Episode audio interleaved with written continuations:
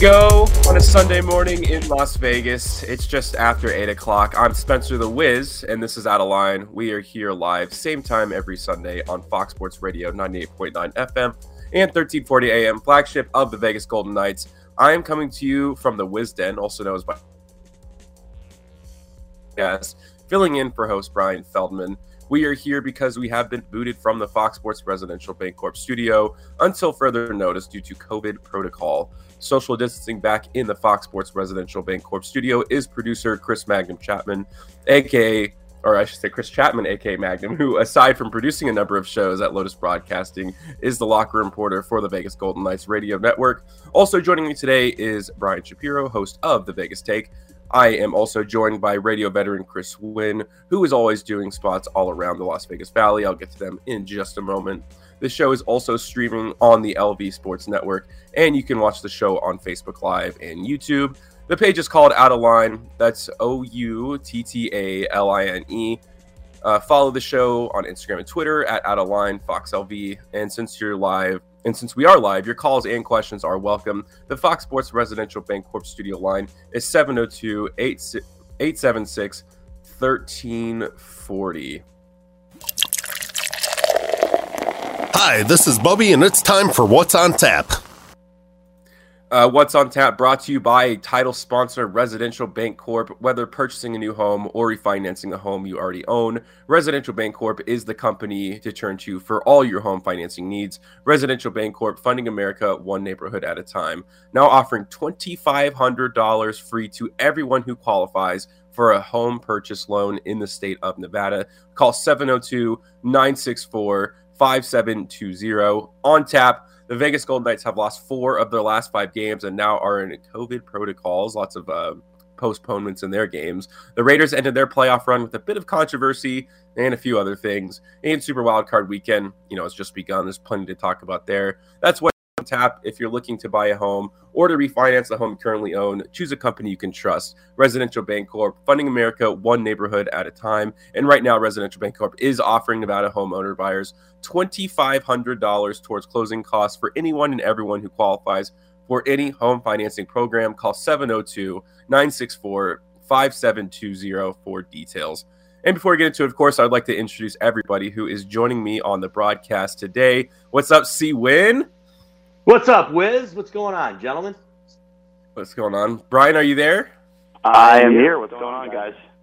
Uh, it's great to have you on the show. So, I figured the best place to start would be, you know, with Raider Nation, obviously a a bit of controversy. Uh, so actually, you know what? We'll start there. We'll start with the controversy. I personally don't feel like it had a too big of a bearing on the game, and I'm a Raiders fan. But we'll show the play. Everybody can. I'll explain the situation, and then we can talk about our opinions. You know, right after that. Five in the pattern. Burrow tries to keep it alive. Scrambles. Throws it back in the end zone, but was he out of bounds first or is it a touchdown? think he was out of bounds. They're discussing it. Caught in the back by Boyd. All right, so the discourse around this play and what the refs are saying is that you know the whistle happened after he caught the ball. So automatically we know that's a lie. That obviously that didn't happen. The whistle came well before he caught the ball. So they lied, but at the same time, it was the right call. So, do you guys feel like this was a BS call that it ruined the game? I mean, what's your temperature check on this play specifically? First of all, I, I, my opinion is first of all, it wasn't the right call. Uh, the NFL, first of all, these officials are not going to be officiating any more games the rest of the playoffs. That should tell you something right there. The rule, according to the NFL, is that if you have an inadvertent whistle before the play ends, clearly this play didn't end. The whistle, the, the whistle was blown while the ball was still in the air. The ball was not caught yet. According to the NFL rules, you have to play the down again. So the refs screwed it up big time. And I also, Wiz, I have to disagree with you. In a big game like this, in a playoff game, in a one possession game down the stretch, that's a huge play. That's the difference between a field goal and a touchdown. We're talking about four points, assuming that they don't score a touchdown. Maybe they still do.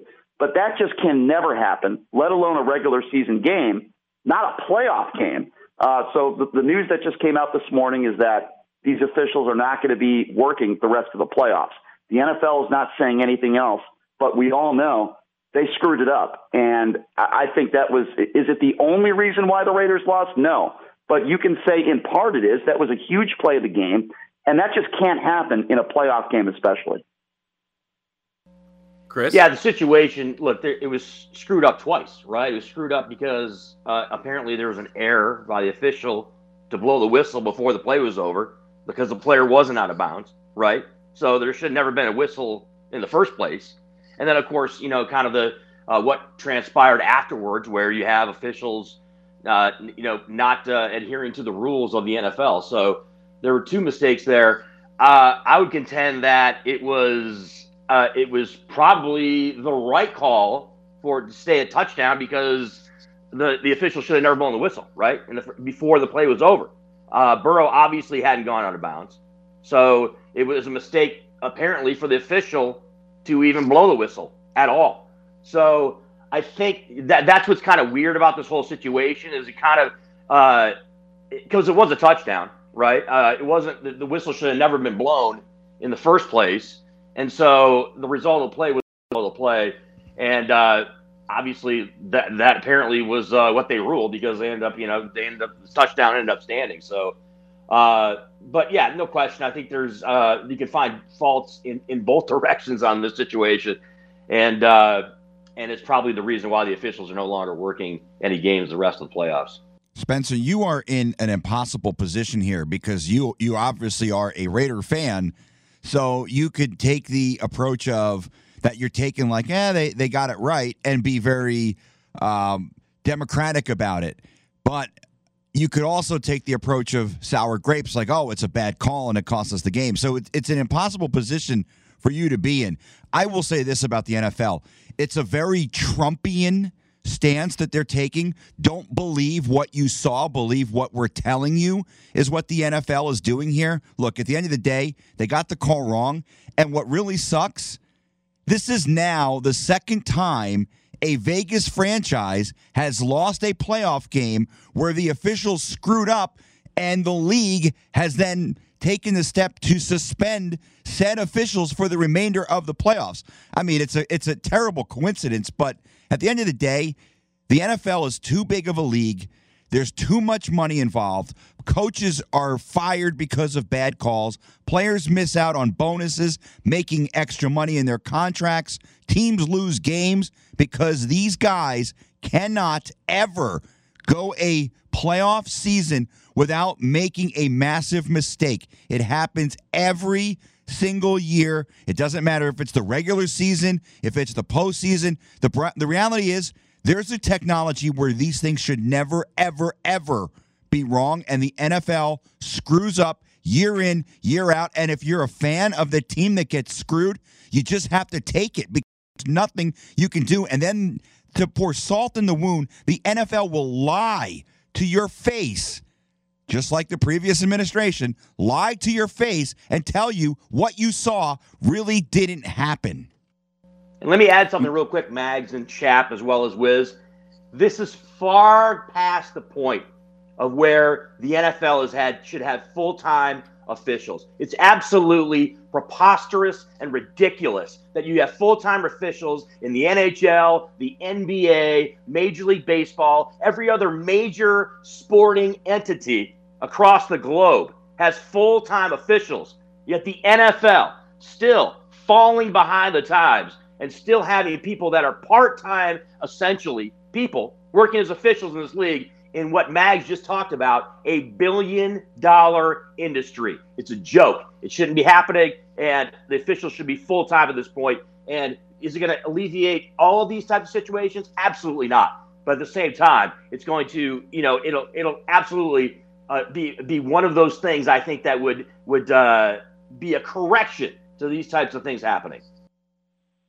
The last factor in this was that this crew hadn't been together all season. It was a makeshift, right? Where they try to combine different, like this wasn't the original crew that usually, you know, rests together. There was a lot of communication problems throughout the game. So you think at that point, just keep the same crews because at least that you know they're ready to officiate a game. So it, it's a little strange and and and you know to, to brian's point yes i agree that it was objectively the wrong call but what i mean to say is like ultimately the outcome was the same right it was a touchdown so yeah. it kind of covered up for the really bad mistake when it came to the whistle. So it, it, it's a 50-50 thing. So let's go. Let's avoid that and let's talk about some things that did happen that had nothing to do with the officiating that really mm-hmm. cost them the game. And I'm going to start with one play that I'm sure everybody it just to me it just drove me crazy.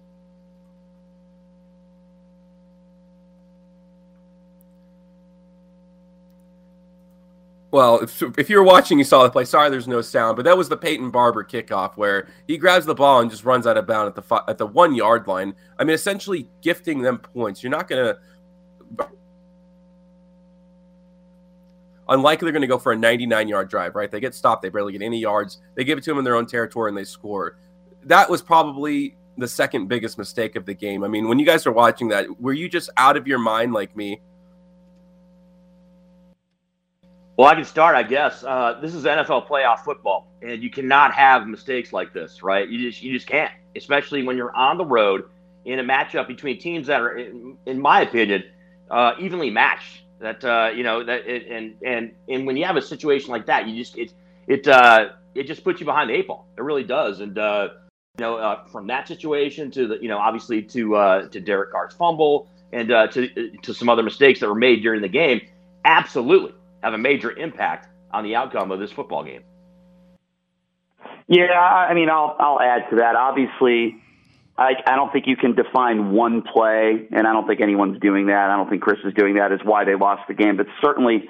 That's the type of play that you would expect maybe a rookie to make or maybe a preseason game. You can't make a mistake like that, as Chris said, in a game of this magnitude uh, at the one yard line. I mean, I, I, I couldn't really understand that. I mean, I guess brain fart is, is the best way to to to uh, describe it. But uh, that was one of many plays, and we'll probably get to a lot of other plays. But that was one play where you just kind of shake your head and say, "How do you make that mistake, especially in a game of this magnitude?" All right, and Spencer, I'll, I'll and Brian and Chris, I'll further amplify this mistake. Who is the guy who was the head coach of the Raiders in, in this in this particular situation? It's Rich Bisaccia, who was your special teams coach until Jon Gruden was shown the door earlier this season. It's further amplified by the fact that this is a guy who really his job almost his entire career in the NFL was coaching special teams. For the team to have a special teams mistake of this magnitude, I mean, look, I'm not saying Rich Bisaccia did a bad job. I think Rich Bisaccia did an admirable job especially considering what he was dealt. Look, I don't know if any head coach, let alone an interim head coach, could have gotten this team to come together and play together the way they did these final few weeks of the season, especially the last four, where they had to win every game to keep their playoff hopes alive. Look, Rich Bisaccia, he deserves a job within the organization. I just think it kind of shows that maybe the coaching of the little things isn't quite there as it would be if maybe and look, I, I was not a big Jon Gruden fan, so you know, from a wins loss perspective, I was actually glad that they got rid of him. But I, I think when you have a full time head coach and that and he's got that experience, I don't think a mistake like that happens in a game like this. It feels that way. I've never seen that in my lifetime happen in the playoffs. So that, that, that was a big controversy. So the last, you know, biggest part of this game, you know, we'll talk about Derek Carr. I have the highlight for the fumble, but we all know what happened but I would like to show the last second play. We'll talk about, you know, what we thought about that, and then we'll talk about Derek Carr's future, maybe, you know, with the Raiders afterwards. The season comes down to this. It is Carr end zone. Intercepted. Germaine Pratt has it. So that was the way the game ended. Uh, I'll quickly say that I mean that that that cannot be the last ball of the game if you're Derek Carr you can't throw the ball short of the end zone because that's it. That's your whole season. You, there's no pressure in your face. There's no one coming at you. There's no bull rush. Now, would there have been a better look than that? I don't know. But if you don't leave it up, you can't. You got to at least leave it up to chance. Someone may have. Darren Waller looked like he could have at least maybe had a chance to run into the end zone. You can't throw it a yard short. Uh, now, giving him credit, he did have a great throw to Darren Waller to get them in that position. But the last throw is the one that matters the most. What did you guys feel about the last second play with Derek Carr there? Well, I could start here. And first of all, he he threw into double coverage. which, you know, obviously that's something else. Short of the end zone into double coverage. Look, Derek Carr's never going to be a guy who who will be uh, mistaken for a fleet of foot player. He's certainly not the guy who extends a ton of plays with his legs, but I mean, he just took that snap, stepped back in the pocket, and he just he didn't. I, I mean, he had time. It really didn't seem like he surveyed the field. It, it and look, and I I I like Derek Carr. I will say on the record that I think they absolutely need to bring Derek Carr back because I think Derek Carr is a good quarterback. He's not elite, but he's good. And I think you don't get rid of a good quarterback unless you have the ability to bring in Aaron Rodgers or, or Russell Wilson, which, you know, maybe maybe that's the case. But outside of those two guys, I think you bring Derek Carr back. But I wasn't a fan of the call. I wasn't a fan of the of, of the throw. And, you know, at, at the end of the day, that's going to be the, the play that Derek Carr is going to have to live with the rest of this offseason, knowing that his final pass with the opportunity to tie the game was thrown into in, into the hands of a, a, Cincinnati Bengal player. Yeah, Wiz, make no mistake, it wasn't a good throw whatsoever, and uh, it was a bad situation. You, you had to give yourself a better chance to get into the end zone and get a touch, uh, the game time touchdown there. Uh, I would also contend that uh, a play, what two plays earlier, the play that uh, Derek threw, it bounced off the Cincinnati Bengals helmet. That would have, uh, if, if, that that would not have hit Cincinnati's uh, helmet, it would have actually Darren Waller would have made the play and probably could have turned that upfield and taken it into the end zone. So that was a big time play there as well too. But in my opinion, a big part of this game was the fact that this is a Raiders defensive line that did not have the game they had against the Chargers in the season finale, right? I mean, that was a defensive line that was disruptive all over the place from Crosby to Ngakoue. To, I mean, it was the defensive line was unbelievable in that game against the Chargers, and it just wasn't even close to the same uh, as far as uh, that unit in this game against the Cincinnati Bengals. Joe Burrow and uh, the offense was not disrupted as much as as Herbert was and that Chargers defense. So to me, I thought that was the biggest part of this game and the biggest reason why the Raiders were not able to come out on top. But to uh, Mags' point regarding Derek Carr, and uh, to your point as well, too, is uh, this kind of has an element of a, the grass is always greener on the other side. You know, when you're taking a look at quarterbacks in the NFL, Derek Carr, in my opinion, uh, top 10 to 15 quarterback in this league, not exactly easy to find. Now, that being said, you know the Raiders, and uh, look, you're Raider faithful right there, right there, Wiz. And uh, you know that uh, with the likes of uh, Russell Wilson and Aaron Rodgers and uh, and Deshaun Watson and some of these other guys that are out there, the Raiders may be taking a look at uh, making a change there at the signal caller position. Yeah, I just wanted to add something about Derek Carr, if I can. Uh, I, I, I, Mags, I disagree with you a little bit. If Raider fans are okay with once in a while getting into the playoffs, then Derek Carr is your guy. But Derek Carr's not the. I like Derek Carr. He's a good guy. Teammates like him. Coaches like him. He's not a guy that's going to give you an opportunity to get to a Super Bowl. So I think if you know you have to look at other quarterbacks and see what else is out there. I just don't think. I again, I like Derek Carr. He's a good quarterback. But if you're okay with making the playoffs once every few years, once every several years, he's your guy. I just think they need to find somebody else. I don't think he's the guy that's going to give you an opportunity to win a championship. It, it, certainly didn't feel that way, you know, when you see something like that, where a guy kind of just shakes his in his boots in the biggest moment of his career. Uh, now he's never been there before, so maybe that's where you give him a little bit of credit. I've never been the biggest fan of him either. I've, I've gone back and forth this season. He always seems to do that. He's just kind of a up and down kind of guy, it seems. But nonetheless, I'll say finishing up kind of the well, there's plenty of more Raiders talk. We'll get to that and we'll give our final thoughts on the Raiders.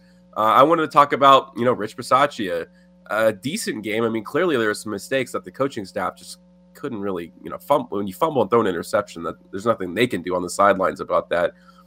You know, they made it to the playoffs, which is bigger. You know, hadn't happened in a long time. 2016, you know, they did, but not really. Didn't have a chance. This is the first time they had a chance to win a playoff game since 2003. At the end of the day, and this guy brought them there. Now, was it the magic of like, and just the motivation of being there, or was Rich really the guy who is going to be there for the team? Should they bring him back? I'm on the fence now because it, it, just I, it felt disappointing the way the game ended.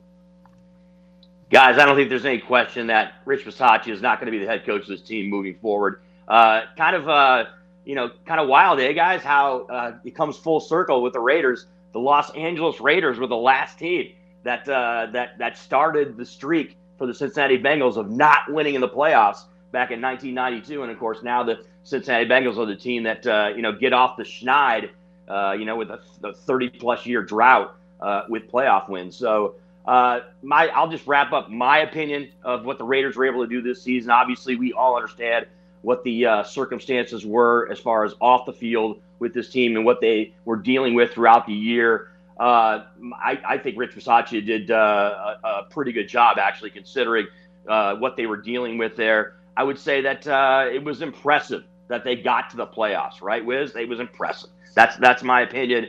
But uh, at the same time, there's also a feeling that it is an organization that is looking to turn the page in certain aspects. And I think when we're talking about uh, some player personnel, when we're talking about the coaching staff, I think that's absolutely going to be implemented, and uh, we're going to be looking at some changes across the board. Well, well, yeah, Chris, um, you know, and, and Spencer, I, I, I, like I said earlier, I don't know if if you bring Bisaccia back, I don't, I, I would not. I mean, if I'm if I'm Mark Davis, look, I like I said, the guy the guy has done a really good job, a very admirable job, but it's like we just talked about with Derek Carr. Um, look, I, I personally, I, I would bring him back, and I'll just say this real quick about him. As a guy who roots for a team that has had a revolving door of quarterbacks, and, and, and Chris, I know you know that feeling as well as a Detroit Lion fan. Derek Carr has kind of brought stability to this franchise at that position. But as far as the head coaching situation, Look, I I am still shocked that the Miami Dolphins fired Brian Flores. I think he is one of the few guys from that Belichick tree who actually has the ability to go out and win football games as a head coach. I think if the opportunity is there to hire Brian Flores, I think that's absolutely a guy you take a shot on. And the other name, I mean, I know it's no secret that Jim Harbaugh is a guy who, who's also been on the list as well, but I do think there's guys out there who are good head coaches. I, I obviously I would not put my all my eggs in one basket, but I am a big, big Brian Flores fan. I think Miami screwed him because they drafted a bum quarterback in Tua, who I don't I don't think is ever going to be a good quarterback in the NFL. And maybe one day I'll eat those words, but I, I, I think the, the Dolphins look, they who did they get rid of to bring in Tua? Right? They got rid of Ryan Tannehill, who's now the quarterback of the number one seed in the AFC. So Flores dealt a bad hand there. Look, I, I, I think Harbaugh would be a great hire. And look, if if if you have the ability to go out and I, I I'm not saying it's a realistic possibility, but you know we've seen some grumblings and maybe some rumors about the Raiders maybe giving up some draft picks with other teams around the league to maybe hire their head coach. Um, you know, may, maybe that's a possibility as well. But if I'm if I'm the Raiders right now, Brian Flores is my number one target. Well, might surprise you what my opinion is on this one. My opinion is you bring the entire coaching staff back. The reason why I say that is because they did something they haven't done in what, five years, and that's make the playoffs. When you look at all the things that have happened off the field with this team, distractions, you name it, everything, it's been horrible. They get to the playoffs, the way this team played down the stretch, I think they earn the right to come back for one more year. Now, listen, I understand it. Not a very sexy decision. That's not going to happen. I'm living in reality. They're going to get a new head coach. That's obvious. All I'm simply saying is I think you can easily make the argument that the entire staff deserves the right to come back for one more year. They made the playoffs. I think you could make that argument even if they didn't make the playoffs. The fact that they just get into postseason, uh, to me, is enough to come back for one more year. And then everybody makes the argument about Derek Carr having what five different coaches in eight years. Well, why not bring the same guys back? Bring Ole back. He seems to have a good relationship with him. You know, bring these guys back. That's just my personal opinion. I don't think it's going to happen, but uh, that's what I would do. Yeah, I have one... there's a big difference, right, between what we think they should do and yeah. what they will do. Right? That's a big that's a big thing there. So uh, I love the idea that Mags has, uh, Wiz, when it comes to Brian Flores. Only problem there, there, guys.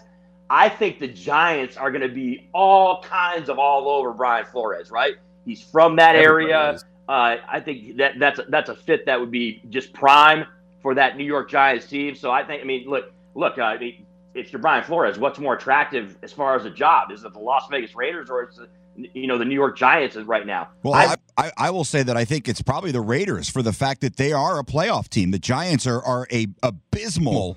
Uh, uh they're, they're abysmal right now. So I think you know for a guy who who I think is going to have his pick of jobs. I would rather go to a team that's coming off a playoff appearance than a team that won what three or four games with no quarterback, no offense, no defense. You're basically starting from scratch if you go to if you take that Giants job. With the Raiders, you're coming into a really good situation, and if you're a good coach, to elevate this franchise from a playoff team to a contender.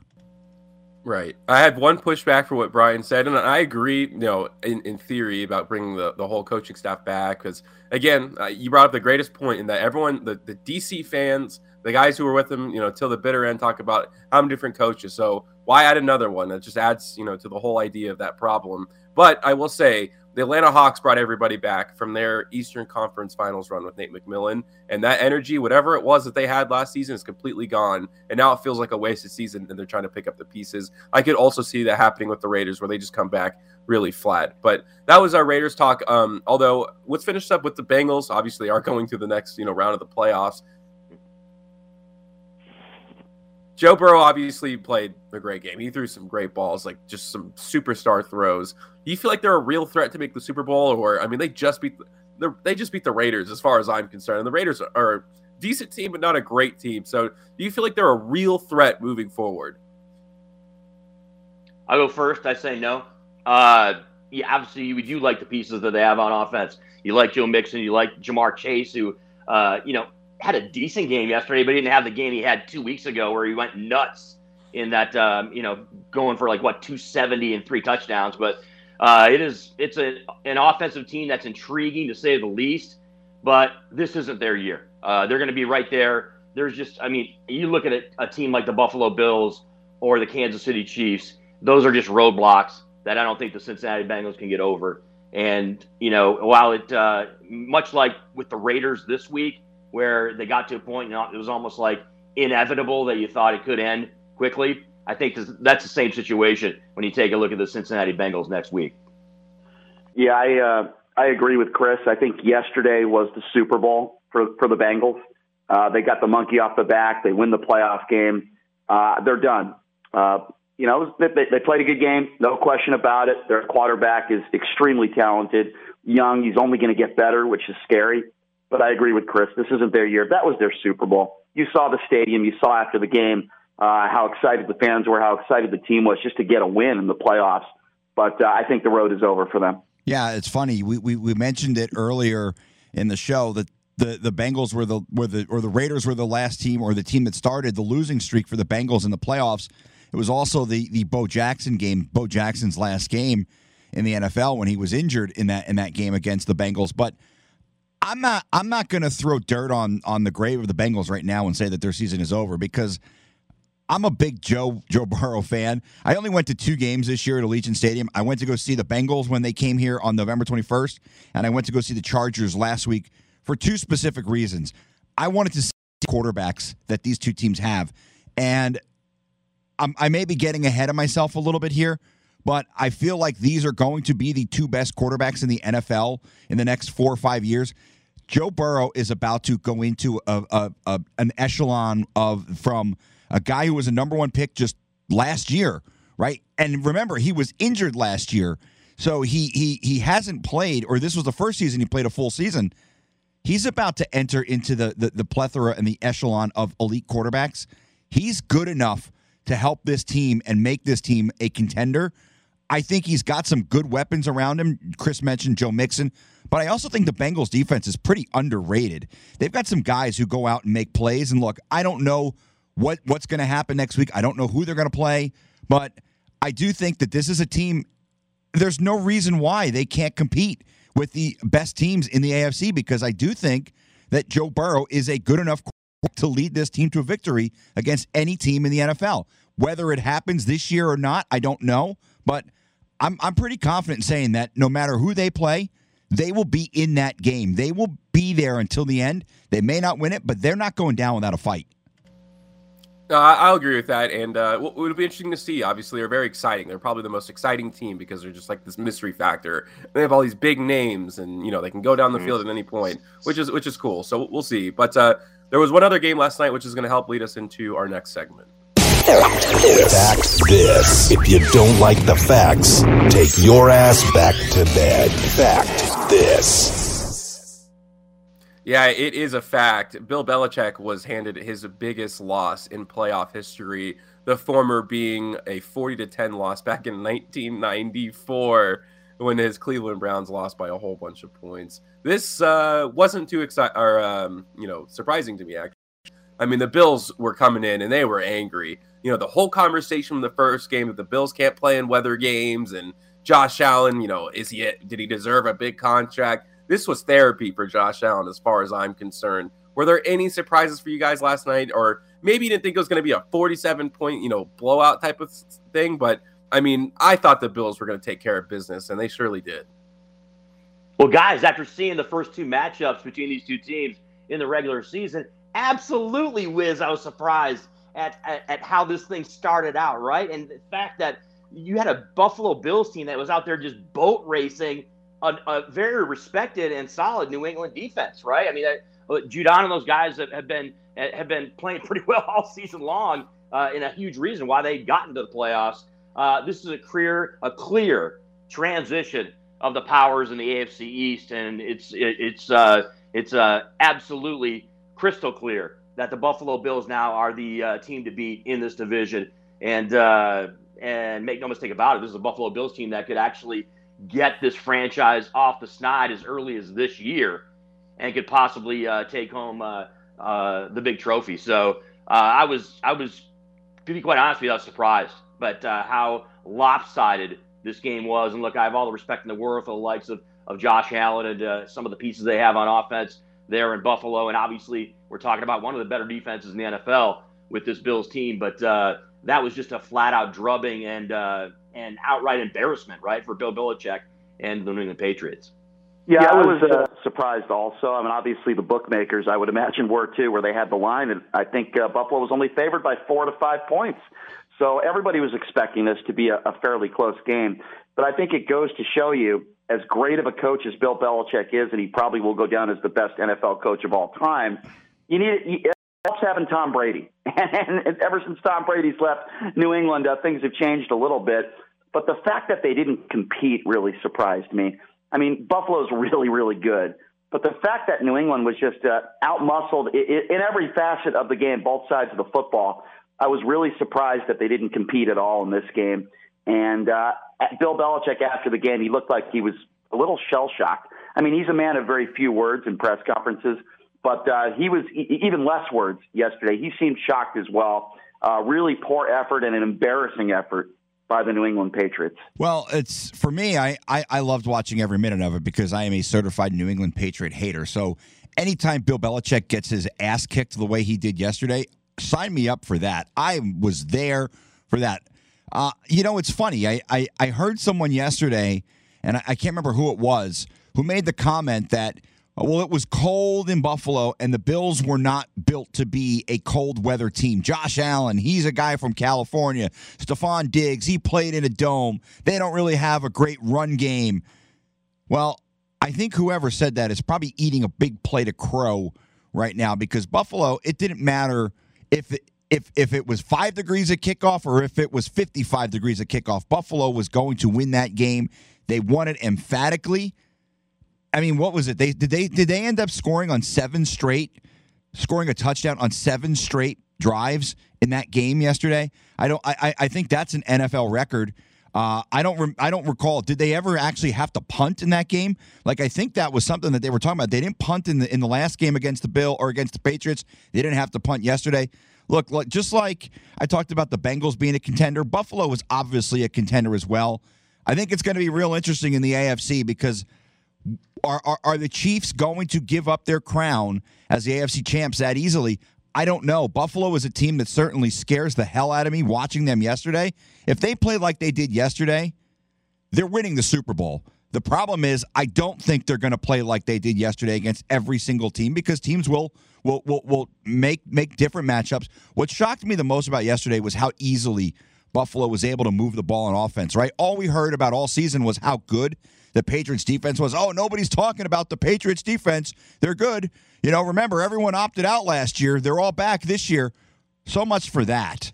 Can we can we end that myth? Because the Patriots defense was good because they played a lot of bad teams. The Buffalo Bills curb stomped them yesterday. It was great to see. It was fantastic to watch Belichick walking off the field with his head down, knowing that he just got humbled. I'm not going to say all hail to the Buffalo Bills, but as of last night, all hail to the Buffalo Bills. No, I, I get it, and I, I, want to talk about the Bills uh, more in just a second. But let's finish talk about the Patriots, and more specifically, let's talk about Mac Jones. The kid got a lot of hype during the season. I mean, I was there winning games. Like he was like the poster child for that. Is the temperature on him, you know, decreasing a little bit? I mean, two interceptions. He didn't play a great game at all. Now he's a rookie, so it's not saying his career's over, but do we have to slow down our conversation about Mac Jones kind of being like the best rookie from this class? Well, I'm hesitant to even, you know, talk about him in those glowing terms as of yet. Is he a guy that has potential? Absolutely. Is he somebody that uh, the Patriots are going to roll with? Oh yeah, the the Patriots are all in on Mac Jones being the next guy. There's been the moniker that's been tossed out there. You guys all working in sports radio, you've heard it a million times across the board game manager, right? When it comes to somebody like a Mac Jones. And you know, there's some elements to his game that lead to that, and that and that make it understandable that that that that phrase is used about him. I think that you know, and and Wiz, you talked about it. Look, it, it, you lose a playoff game. You're a rookie quarterback. Okay, it's not something that's shocking everybody. All right, that a rookie quarterback goes down in a playoff game.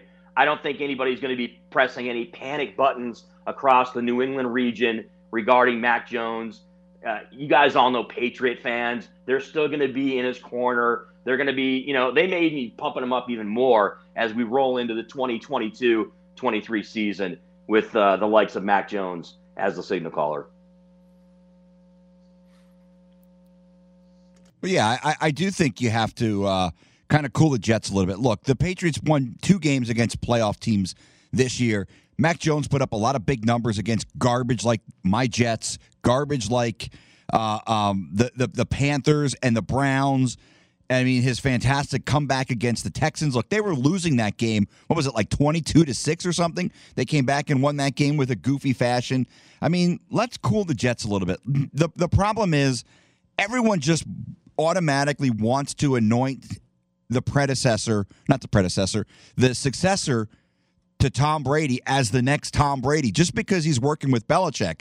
The reality is there's only one Tom Brady. There's a reason why Tom Brady will go down as the greatest quarterback in the history of the NFL. Not every franchise is lucky like the Green Bay Packers where they go from Brett Favre and he hands it off to a guy who's probably even better than Brett Favre and Aaron Rodgers. Look at the way the Broncos have struggled at the quarterback position since a guy named Elway hung it up. It's like I alluded to earlier finding a good quarterback in this league is hard to do. I think Mac Jones showed a lot of promise. And I mean, the reality is he did a lot of dinking and dunking. It's not like he went out there and he was throwing balls all over the field like, you know, Josh Allen does or, or, or, or like, you know, a lot of the other elite quarterbacks in the league do. I think he'll be fine. I think the Patriots will be fine. But as far as anointing this guy as, as a, the next great Patriot quarterback, I think it's a little premature. I mean, he may be good enough to get them the playoffs. I don't know if he's good enough to win them a Super Bowl. I mean, based on what I've seen in one season.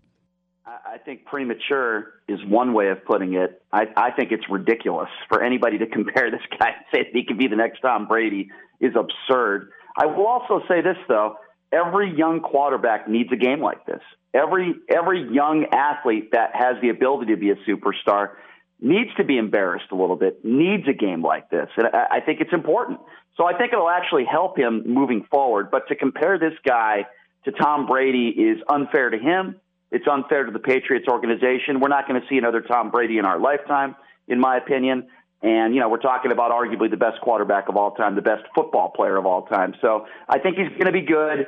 But, uh, the Patriots and Patriots fans have been very spoiled. I think you know I think I think that's uh, you know it's easier said than done to get get get a guy like Tom Brady in there, but I think they're going to be okay. You still got arguably the best coach in the history of the game. The pieces are there. They're going to get better.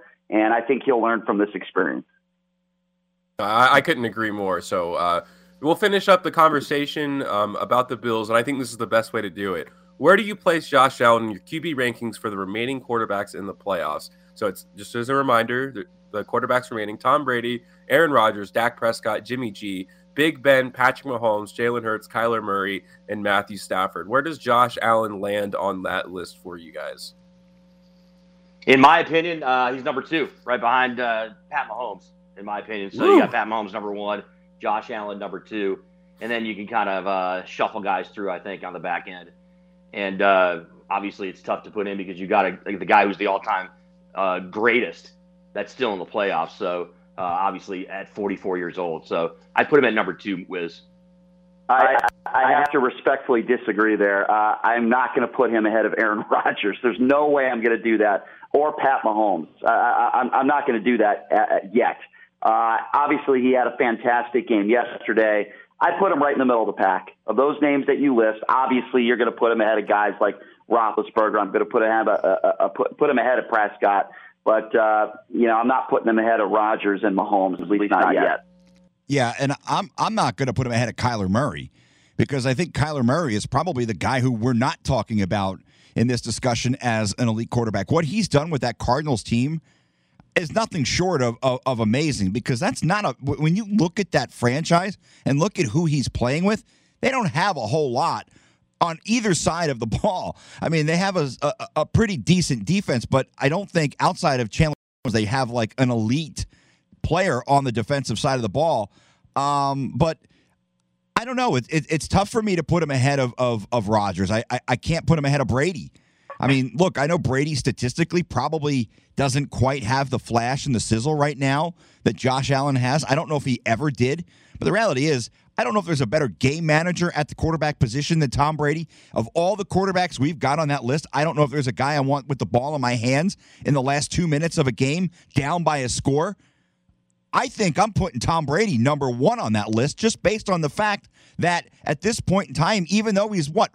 He's as old as Moses. He was walking around in sandals with Moses, parting the Red Sea. That's how long he's been playing the game. I can't put Josh Allen ahead of Tom Brady. I can't put him ahead of Aaron Rodgers, and I certainly can't put him ahead of Pat Mahomes. He's probably in that four to five range. I don't think I put him ahead of Kyler Murray. So maybe he's five on my list, but I mean, look, I, am I'm, I'm putting him ahead of Stafford. I'm sorry, Chris. I know you're a long suffering Lions fan. I just don't believe in Matthew Stafford. I never have, and he's going to have to prove it to me. And he's got the team to go out and prove it. But I'm not putting Matt Stafford that high on that list either. Okay, Wiz, uh, can I jump in real quick? Just, just, yeah. just a quick thought here. Uh, okay, are we doing like all-time great quarterbacks, guys? No, just right now in this right playoffs. Or are we doing just guys who playoffs. right now, as far as quarterbacks right now, the best quarterback now? Look, I love Aaron Rodgers. The guy's unbelievable, but he's 38 years old. Okay, and yes, he had a, he had an MVP season last year. Okay, uh, uh, we're putting Tom, Tom Brady. I mean, look, Tom Brady uh, uh, greatest quarterback that's ever lived, and it's not even a not even a debate. But we're putting, you know, again, are we, are we doing this as a career? Chris, you know, Chris, who would you rather have the ball right now with two minutes left to go in the game, with the game on the line? Aaron Rodgers, Pat Mahomes, or this guy? That's a very a very specific uh, uh, uh, thing that you're putting out there, Brian. We're not talking. We're talking about. I, I, we're talking about quarterbacks right now. As and that's part of being a. We're not now. It, yeah, and the thing is, I, and I will jump in this too. It, it is going to happen. There is going to be a two minute drive. No one's going to walk through the the Super Bowl. There's going to have to be a game winning drive. So who would you rather have of those three? Josh Allen, Aaron Rodgers, or Tom Brady? The last drive of the game it's going to happen in this year's playoffs for, for maybe all three of them. Well, Brady's my guy. I mean, there's no doubt Tom Brady's the guy I want with the ball in my hands in the last two minutes. I don't care about. I don't care what the other guys do. There's a reason. There's a reason why Bruce Arians is politicking for Tom Brady to be the MVP. You look at what he did this year. The guy absolutely deserves to be in the discussion for the MVP of the league. I don't know if he's going to win it. I think it's going to be the guy in Green Bay. So those are two quarterbacks right there who I'm taking over Josh Allen. Yeah, and by the way, I would also take Pat Mahomes in a two minute uh, it, right now. I really would. Uh, no, all, nothing against Allen. Listen, he's a great quarterback. I, just these guys are proven, And yeah, I'm talking about right now. And, and in the playoffs, you know, Wiz is absolutely right. All these guys are probably going to see a two minute drill, uh, most likely. And, and, and of all those people right now, I'm not going to go with Josh Allen. I'll go with those other guys. Yeah, that's a fun conversation. We'll try to go through the rest of the games quickly. We won't be able to analyze them just quite as deeply, but uh, you know there are three games today. Probably not too much to talk about here in Tampa Bay. I mean, the Eagles, you know, they're pretty happy to be in the playoffs. I feel like even way more than the Raiders are to be in the playoffs. Like they're just like I don't know how they got there, but they're here anyway. Like the Eagles could make an upset here. I don't think so, guys. I think that uh, yes, Jalen Hurts has been uh, pretty impressive considering what's gone on in Philadelphia, and uh, he's and it looks to me like he's at least going to get another year as a quarterback there with the Philadelphia Eagles. But they just don't have the weapons, even with the injuries to the likes of Leonard Fournette and a couple other pieces. Tampa Bay is just still a superior team, and they should be able to handle themselves and move on to the next round. Magnum. Yeah, yeah I, I mean, look, I, I don't see the Eagles having that capability to go in to Tampa and win the game. I'm sure there will be a lot of Philadelphia Eagle fans down at, at, at the stadium with the big pirate ship. But uh, look, Jalen Hurts, he's a guy who, who I think has done a pretty good job as well. Um, but the, the reality is the Eagles just aren't that good. You know, the middle of the NFC was not that good. The fact that you had teams like the 49ers and the Eagles make the playoffs, I think that kind of speaks to how how how much of a of a uh, cavernous drop there is from the elite teams of the NFC to the middle of the pack. Um, I, I, I like what Jalen Hurts has done. I think he's a guy who who probably not a lot of people would have expected ever to be the, the, the quarterback of the Eagles in a playoff game just so soon after they won a Super Bowl.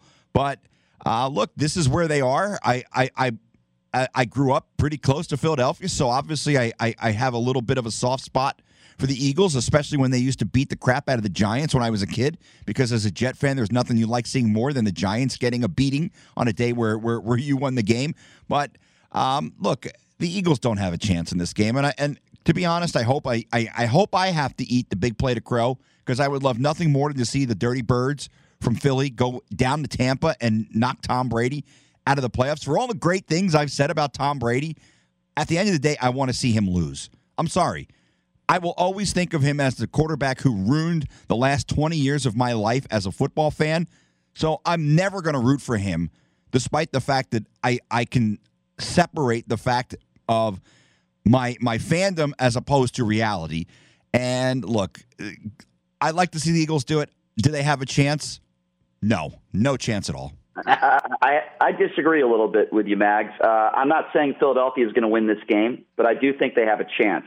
If Philadelphia can take a page uh, from playbook of what in the past uh, they some teams have done to Tom Brady this year, a few teams, the Saints, for example, and if they can frustrate him, I think Philadelphia is going to surprise some people. I expect this game to be very low scoring. I think it's going to be a one possession game. Listen, Tampa Bay's favored by a touchdown at home.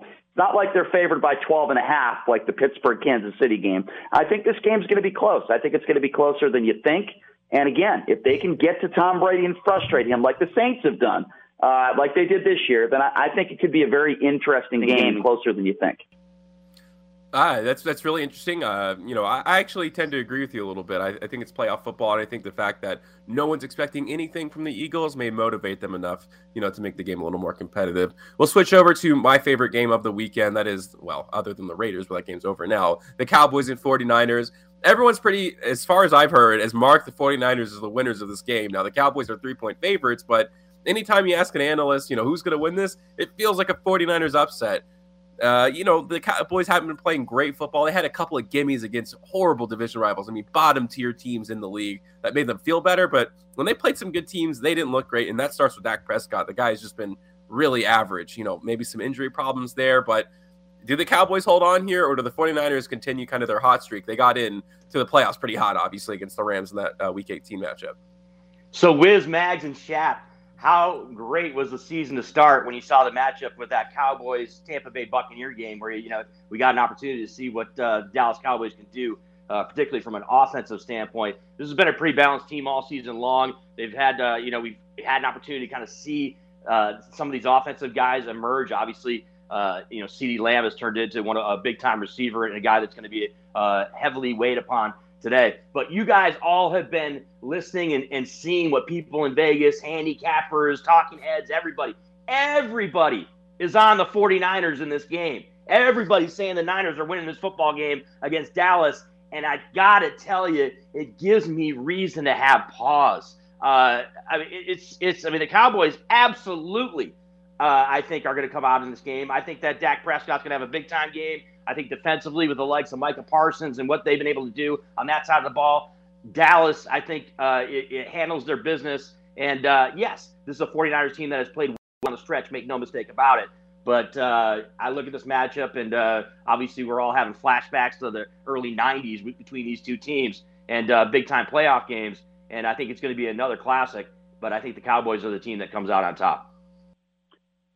Yeah, I tend to uh, agree with you, Chris. I think this is going to be the game of the day as far as I think it comes down to whoever has the football last. I really do. You have two quarterbacks that have had a lot of ups and downs the last few years in their careers with injuries, and Garoppolo's had, gosh, just a crazy season. I think that this is a really important game for both teams, right? Dallas, you got to get out of that uh, first round of the playoffs, and for San Francisco, they squeak in and now you have a great opportunity. I think these are two evenly matched teams, and I think uh, Dallas obviously with the advantage because they're at home. It's only uh, you know three, three and a half uh, point spread game depending on where you shop. Uh, Chris, I'm going to go with you on this one. Uh, I do think Dallas wins at home. I just think Garoppolo's had too many ups and downs.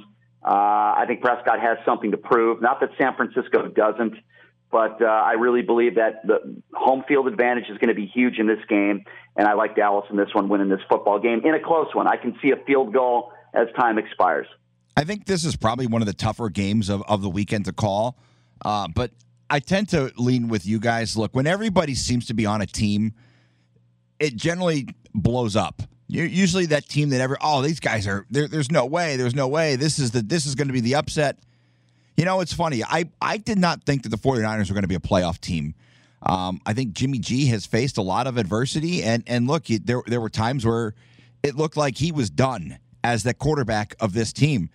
I think for Jimmy G, he's playing for a little bit more than a 49ers playoff win. I think he's playing for a little bit of pride. And I think he's he's trying to show people, look, I am a quarterback who can lead a team back to the Super Bowl. The problem is they're running into a team that's just better than them today. And I think that's the that's that's where I like Dallas. They're just better than the 49ers. They're better at the quarterback position. Obviously, Micah Parsons is a guy who who is a major major factor on the defensive side of the ball for the Cowboys. I think Zeke Elliott is a guy who who you know for for Dallas, you know, he, he's a guy who could carry the load. But I like Dallas's wide receivers too. I mean, look, they're they're as long as Dak Prescott does not implode, which is certainly possible, the Cowboys should win this game because they're they're just better. They're better in every position. So the only question I have is are they better at the coaching position? Because I think Mike McCarthy is a buffoon. And I think that's why I I'm a little cautious on if I was going to bet it because Mike McCarthy is a buffoon. I don't think he's a good coach. I think he's a guy who whose career was made by his quarterback when he was in Green Bay. I just don't trust Mike McCarthy. I'll stay away from this one. But if I have to pick a winner, I think Dallas will win just because they're better in, in so many different areas of, of, of, the, of the game. Yeah, this one's definitely a toss up. Unfortunately, we don't have time to talk about the two other games, but I do briefly want to get to Nightcap. I, we don't even have to play intro, but it's time to expose somebody for who they are. I was thinking of the conversation around this guy. I haven't had a chance to talk about this recently, but Robin Lehner, this guy stinks, man. This guy is not going to lead this team to a Stanley Cup. This is the best roster in hockey, bar none. It's not even close, in my opinion. And this guy cannot stop the puck from going in the net. How do you guys feel about this in the last couple minutes? I hate Lehner. I'll just say something quick, Wiz. Uh, our buddy Shaq, who's on here with us, right? He had a social media post. I think that uh, he kind of sums it up for a lot of people regarding Robin Lehner and the decision between those him, him and uh, Andre Fleury. Look, I don't want to lay it all on Robin Lehner, but uh, uh, look, the, the rubber's going to beat the road come playoff time. That's the bottom line. If Robin Lehner plays big when it matters most come playoff time, then he's going to be able to uh, kind of offset any of the setbacks that he's had here in the regular season. I'll, I'm gonna I'm gonna go out on a limb maybe and say not only are you not winning the Western Conference, you're not winning the Stanley Cup, you're not even making the Western Conference Finals when you have Robin Lehner in net. That's, my, personal Wow. opinion. all right. I, I've got 25 seconds to tell you why that I disagree. I just don't have the time to tell you guys why all three of you are wrong. But maybe next week we've only got 15 seconds, so I don't have the time to really go into it. My name is Yeah. Spencer the Wiz. That was Chris Wynn joining the show, host of the Vegas Take, Brian Shapiro, and in the studio, Chris Manuel Chadwin. Thank you guys so much for joining. We'll see you next time, same time, same place next week. Bye bye.